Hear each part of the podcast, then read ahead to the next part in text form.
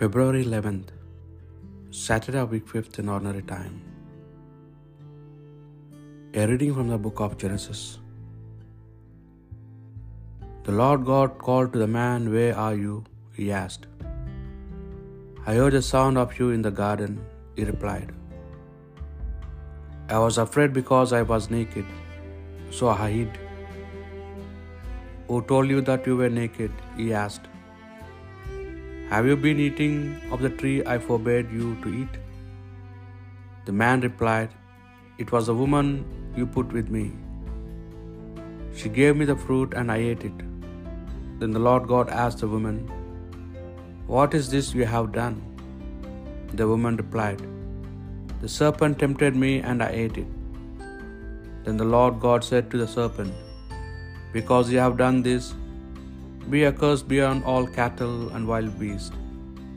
You shall crawl on your belly and eat dust every day of your life. I will make your enemies of each other. You and the woman, your offspring and our offspring. It will crush your head and you will strike its heel." To the woman he said, "I will multiply your pains in childbearing. You shall give birth to your children in pain. Your earnings shall be for your husband, yet he will lord it over you." To the man he said, "Because you listened to the voice of your wife and ate from the tree of which I had forbidden you to eat, accursed be the soil because of you. With suffering shall you get your food from it. Every day of your life it shall yield your brambles and thistles, and you shall eat wild plants, and sweat on your brow shall you eat your bread, until you return to the soil, as you were taken from it. For dust you are, and to dust you shall return." The man named his wife Eve, because she was the mother of all those who live. The Lord God made clothes out of skins for the man and his wife, and they put them on.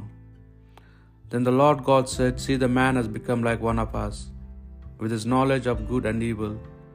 He must not be allowed to stretch his hand out next and pick from the tree of life also, and he eat some and live forever." So the Lord God expelled him from the garden of Eden to till the soil from which he had been taken. He banished the man in front of the garden of Eden. He posted the cherubs and the flame of a flashing sword to guard the way to the tree of life. The word of the Lord. O Lord, you have been our refuge from our generation to the next. Before the mountains were born on earth, or the world brought forth, you are God without beginning or end. O Lord, you have been our refuge from one generation to the next. You turn men back to dust and say, "Go back, sons of men." To your eyes a thousand years are like yesterday, come and gone, no more than a watch in the night. O Lord, you have been our refuge from one generation to the next. You sweep men away like a dream, like the grass which springs up in the morning. In the morning it springs up and flowers, by evening it withers and fades. O Lord, you have been our refuge from one generation to the next. Make us know the shortness of our life, that we may gain wisdom of heart. Lord, relent is your anger forever. Show pity to your servants. O Lord, you have been our refuge from one generation to the next. A reading from the Holy Gospel according to Saint Mark. A great crowd had gathered, and they had nothing to eat.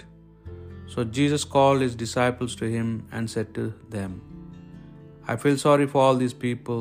They have been with me for three days now and have nothing to eat. If I send them off home hungry, they will collapse on the way. Some have come a great distance."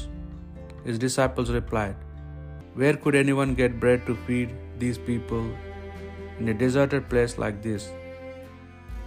He asked them, "How many loaves have you?" "Seven," they said. Then instructed the crowd to sit down on the ground, and he took the seven loaves, and after giving thanks, he broke them and handed them to his disciples to distribute. And they distributed them among the crowd. They had a few small fish as well, and over these he said a blessing and ordered them to be distributed also. They ate as much as they wanted. They collected seven basketfuls of the scraps left over. Now there had been about four thousand people. He sent them away, and immediately getting into the boat with his disciples, went to the region of Dalmanuta. The Gospel of the Lord.